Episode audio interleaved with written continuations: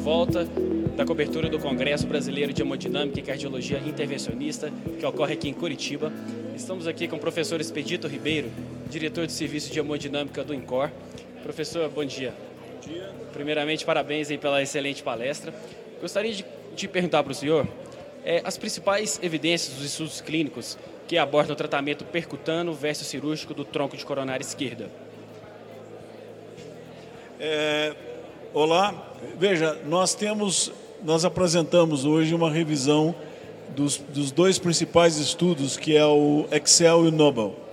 E, e eu mostrei uma meta-análise que saiu agora recentemente é, é, no Lancet, que juntou todos os estudos e, e que mostrou que se a gente analisar eventos duros, ou seja, mortalidade, todos os estudos randomizados não houve diferença é, não teve diferença significativa em relação ao AVC e, entretanto, ocorreu é, mais reintervenção. Então, é, o que nós podemos dizer hoje que os estudos nos dão embasamento para que a gente possa continuar é, aumentando, inclusive, o tratamento das lesões de tronco. É, sempre a tendência é de selecionar os casos baseado no score de anatomia.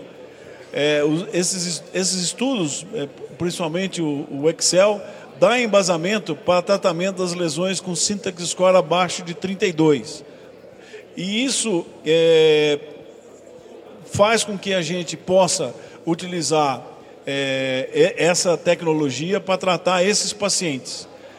Uma outra coisa importante é de que o Excel mostrou que é um estudo que a gente se envolveu lá no Encore, a gente tem todas essas informações, que o uso do ultrassom foi, foi feito em metade dos pacientes do estudo Excel, que foram para a geoplastia. E nessa metade que usou o ultrassom, houve uma melhora muito grande dos resultados. Por exemplo, se é, usou balões maiores e se pós-dilatou a maioria dos casos, e muitos pacientes que, que tinham programação de fazer dois estentes, com o uso do ultrassom foi, foi colocado apenas um estente. E, e isso é, dá um embasamento de que na, na prática clínica nossa, no, de, dentro do que é possível do ponto de vista de, de custo, a gente tem usado para tratar todos os pacientes de lesão de tronco o ultrassom intracoronário. E o que a gente vê é de que mais ou menos um terço dos pacientes a gente precisará de dois estentes, mas dois terços, um estente só, tronco DA, é suficiente. Então, utilizando essas tecnologias, a gente melhora seguramente os resultados desses pacientes com lesão de tronco. Obrigado, professor. Agora, em relação ao Congresso de 2019, Congresso da Sociedade Brasileira de Hemodinâmica, que ocorrerá em São Paulo, que o senhor será o presidente. Quais são as perspectivas, professor?